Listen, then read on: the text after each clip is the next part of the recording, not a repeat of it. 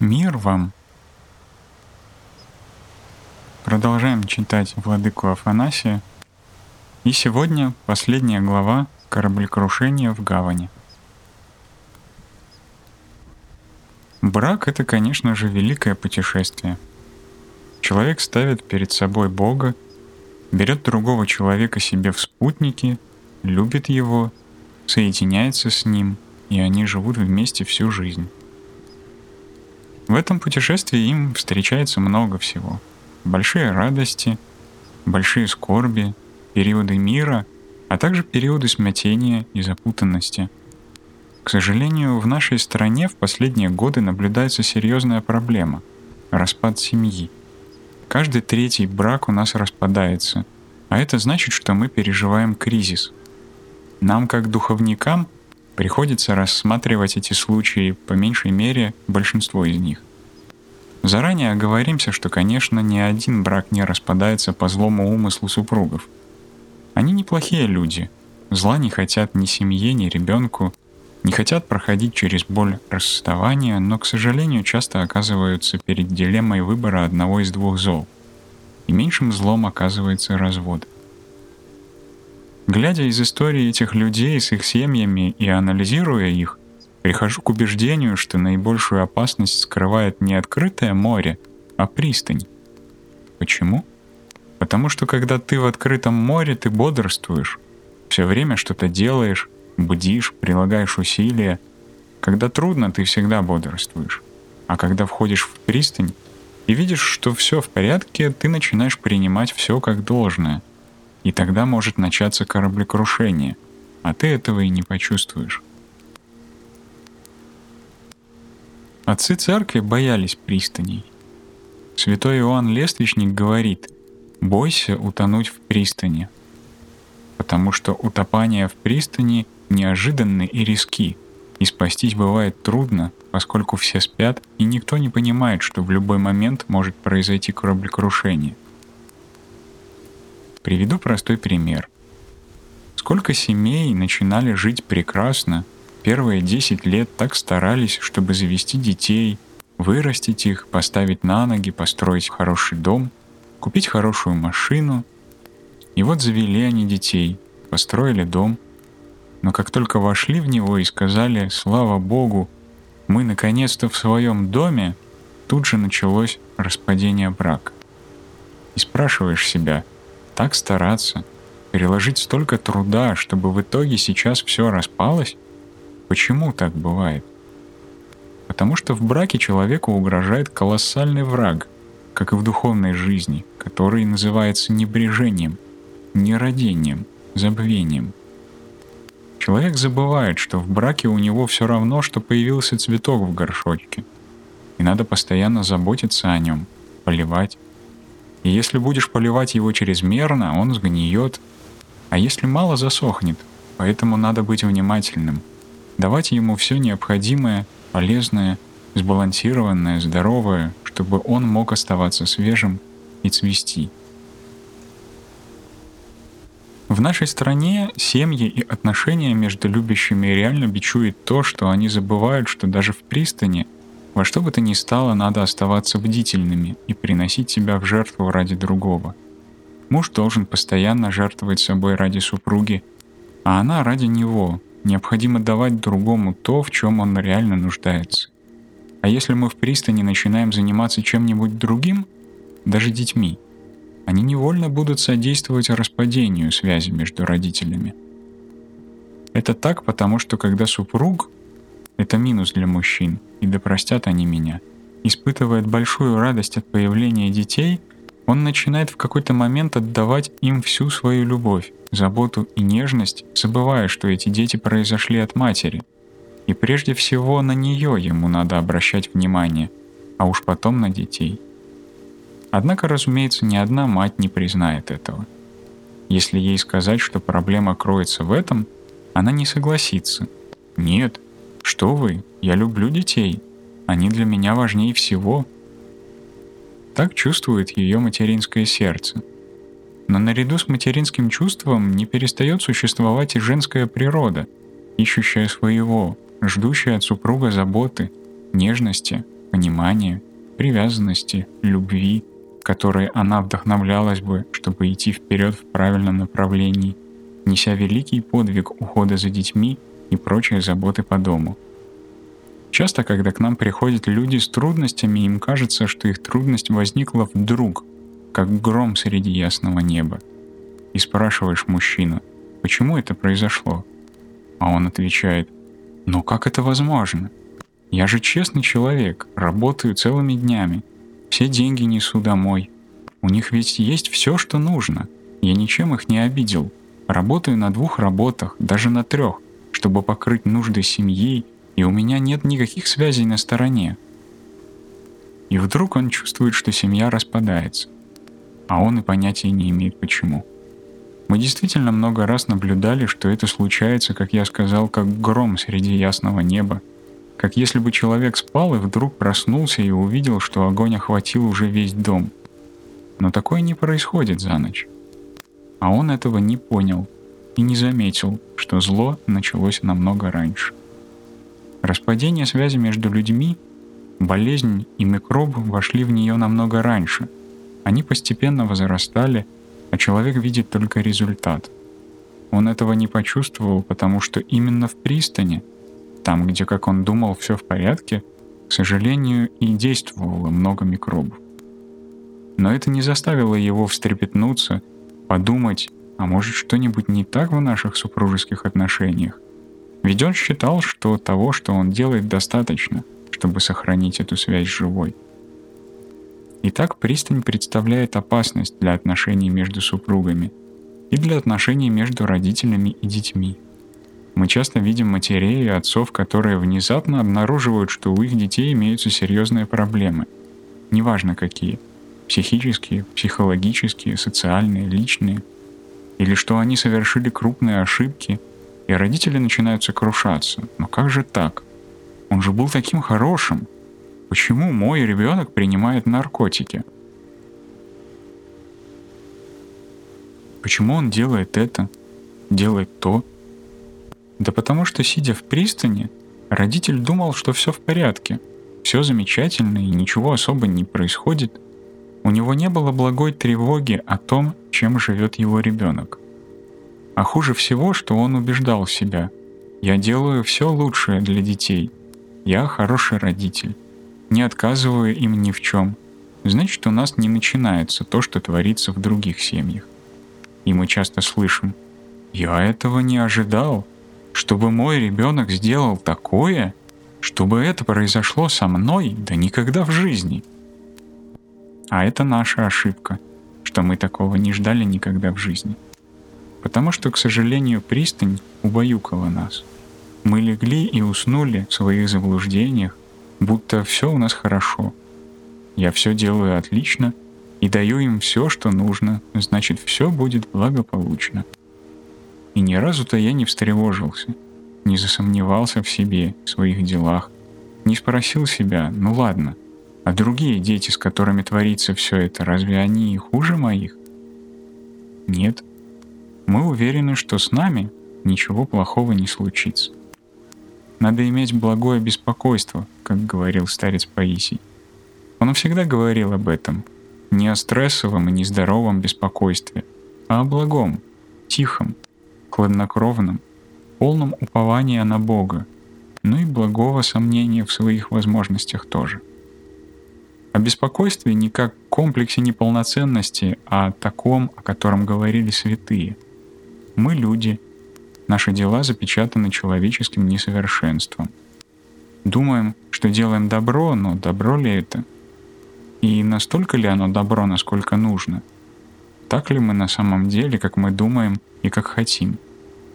Этого мы не знаем. Если у нас имеется благое беспокойство, мы всегда готовы выслушать другого, исследовать, посмотреть, действительно ли так все, как мы полагаем – это факт, что человек не относится к тому, что делает с благим беспокойством, если только у него нет психологических проблем или стресса.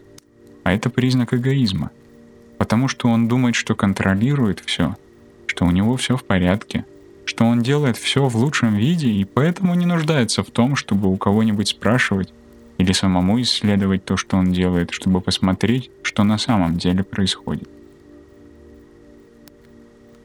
В духовной жизни это, однако, губительно. И отцы называют это началом прелести, когда ты считаешь, что все хорошо и не надо перепроверять того, что ты делаешь. А как смотрел на это святой апостол Павел? Он был величайшим апостолом, призванным к христианству не через проповедь другого апостола, а самим Христом, ведь сам Христос являлся ему и поучал. Несмотря на это, он говорил так. «Возвещаю вам, братья, что Евангелие, которое я благовествовал, не есть человеческое, ибо и я принял его и научился не от человека, но через откровение Иисуса Христа. Вы слышали о моем прежнем образе жизни в иудействе, что я жестоко гнал Церковь Божию и опустошал ее, и преуспевал в иудействе более многих сверстников вроде моем, будучи неумеренным ревнителем отеческих моих преданий. Когда же Бог, избравший меня от утробы матери моей, и призвавший благодатью Своею благоволил открыть во мне Сына Своего, чтобы я благовествовал Его язычникам, я не стал тогда же советоваться с плотью и кровью, и не пошел в Иерусалим к предшествовавшим мне апостолам, а пошел в Аравию и опять возвратился в Дамаск. Потом, спустя три года, ходил я в Иерусалим видеться с Петром и пробыл у него дней пятнадцать. Галатам 1, 11, 18. Чтобы рассказать ему все, что я видел, дабы не совершить какую-нибудь ошибку, чтобы мой путь и борьба не оказались напрасными.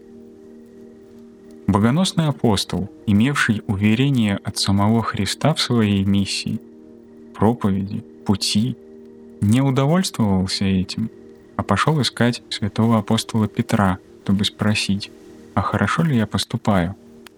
Это ли я должен делать? Думаю, это сказано для всех нас, чтобы мы заимели благое беспокойство о своих семьях, своих домах и не пребывали самодостаточными в таких серьезных вопросах. Так кого же нам спросить? Не соседа, конечно же. Не надо спрашивать у себя в квартале, хорошие ли мы люди. Да и что могут сказать нам соседи? Да, вы хорошие люди, а если они не скажут нам этого, мы и здороваться с ними перестанем. Если же кто-нибудь скажет о нас правду, мы возмутимся. Ну как же ему не стыдно говорить обо мне такое? Да он мне просто завидует. Так кого же нам спросить? А спросим свою супругу, детей. Французская поговорка гласит, если хочешь узнать, святой ли ты, спроси у своего слуги. Он единственный, кто скажет тебе, святой ли ты. Или спросите свою помощницу по дому. Спросите у нее, скажи мне, дорогая сестра, я святой человек? Чтобы она высказала о тебе все. Так кого же нам спросить в своей семье? Только не надо спрашивать так, а скажи мне, возлюбленная супруга, хорош ли я как супруг? Хотя ладно, можно и так, почему бы нет? Но только думаю, что в браке надо научиться великому искусству слышать послание, которое шлет нам другой. Ребенок может не говорить нам в лоб о своих проблемах, но будет слать нам тысячу посланий в час. Не СМС, а своим поведением, выходками, молчанием и бунтом против нас. То же самое и с женой. У нее может не хватить дерзновения и смелости заявить мужу в лицо, мол, у меня против тебя такая-то жалоба, но мы должны быть готовы выслушать ее, чтобы она сказала нам все, что хочет, своим поведением или выражением лица. Нам надо научиться этому великому искусству понимать другого, слышать его. А кто слышит другого? Тот, кто молчит. Кто перестает говорить, перестает выкладывать свои аргументы и так далее. То есть кто сам замолкает, чтобы говорил другой. К сожалению, у нас имеется эта огромная проблема. Мы не учимся слушать других людей, потому что не нуждаемся в том, чтобы их слышать. Знаете, как часто ко мне приходят молодые люди с большими проблемами, связанными с наркотиками? Родители приводят их. И родитель знает, что у его ребенка проблема, поскольку сам его привел. Но начинает диктовать нам и утверждать, что никакой у него проблемы нет. Да ничего у него нет. Ну просто принял немного наркотиков. Да и принимал он их не потому, что у него была проблема, а просто так, в шутку, для прикола. Попробуй убеди теперь этого человека, что у его ребенка есть проблема. Как же ребенок скажет ему, что у него проблема, когда тот живет в своем эгоцентризме и никогда не готов выслушать другого? А как он выслушает своего ребенка, жену, если постоянно пребывает в этом состоянии и твердит себе противоположное, чтобы не прервать своего блаженного самоупоения в пристани, которую сам себе создал? Наши пристани зачастую оказываются воображаемыми. Мы сами создали их и думаем, будто это пристань. То есть вокруг нас ревет буря, а нам и дела нет. Мы пребываем в глубоком сне и понятия не имеем о том, что происходит в реальности. И наша воображаемая пристань превращается в самую грозную опасность, где все может пойти ко дну, а нам и горя мало. Но когда мы просыпаемся — Оказывается, уже поздно. И тут мы впадаем в две крайности, что хуже всего.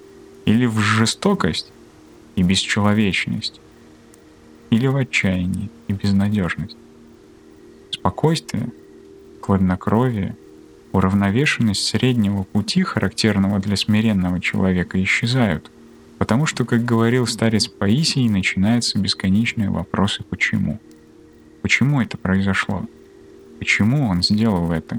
Почему предал меня? Почему меня? Почему меня не понимают?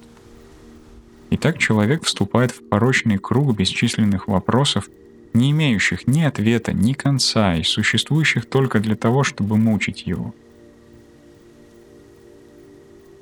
Помня об этой огромной ответственности, которую мы все несем как родители, как семья — мы всегда должны быть на чеку и никогда не успокаиваться тем, что якобы все в порядке. Да, мы будем радоваться, наслаждаться минутами мира, счастья, кушать все блага, которые предлагают нам наша семья, дети, брак. Не будем позволять тревожности функционировать нездоровым образом и доводить нас до болезни. Но в то же время мы всегда должны смотреть, хорошо ли поступаем, все ли идет как надо, такой ли я, каким должен быть? Даю ли другим то, чего они хотят? Слышу ли, какие послания шлют мне семья, жена, муж, дети? Слышу ли себя самого? Поступая так, мы будем духовно бодрствовать и сможем в любой момент встретить любое затруднение. Одна из самых больших проблем в семье — то, что мы боимся открыть другому, что нас волнует — Например, приходит женщина и говорит вам, знаете, один человек на работе, в автобусе, подъезде, делает мне нескромное предложение или еще что-то, не дает проходу. Я в трудном положении, я в искушении, вижу, что сил не хватает и уже начинаю колебаться, поэтому боюсь. Весьма вероятно, что вы посоветуете ей, скажи об этом своему мужу, да как я ему об этом скажу? Он же убьет меня. Или его. А почему? Потому что не можем об этом слышать. Другой пример. Приходит к нам ребенок и признается, что принимает наркотики. И мы ему говорим, скажи об этом родителям. Да как же я им об этом скажу? Мама же этого не выдержит, наложит на себя руки. Или меня убьет. С нами часто происходила эта ситуация. Я несколько раз поддавался соблазну рассказать об этом родителям подростков. Был еще неопытным и совершил много ошибок подобного рода. Предложил парню. «Ну ладно, если ты не осмеливаешься, хочешь, я им скажу?»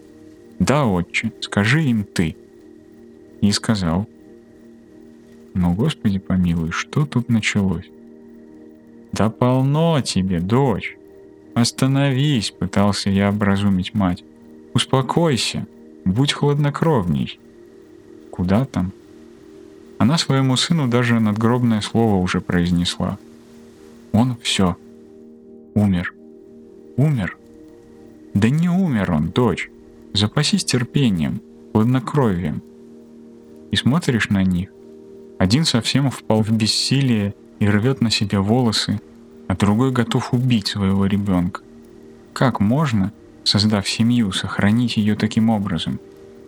А как реагировать, если ты все годы витал в сладостном упоении тем, что ты хороший отец, хороший супруг, что все в порядке, и твой кораблик покоится в пристани? К сожалению, пристань зачастую бывает очень опасной. И именно в ней происходит самое лютое кораблекрушение — Давайте же всегда иметь благое беспокойство. Не о других, чтобы шпионить за ними, а о себе самих, чтобы испытывать себя, сомневаться в себе и таким образом быть готовыми спокойно, уравновешенно и хладнокровно полагаясь на Божию любовь, встретить все в семейной жизни. Молю Бога, да благословит Он вас, да благословит ваши семьи, детей – всех людей, и да покроет вас от всякого зла.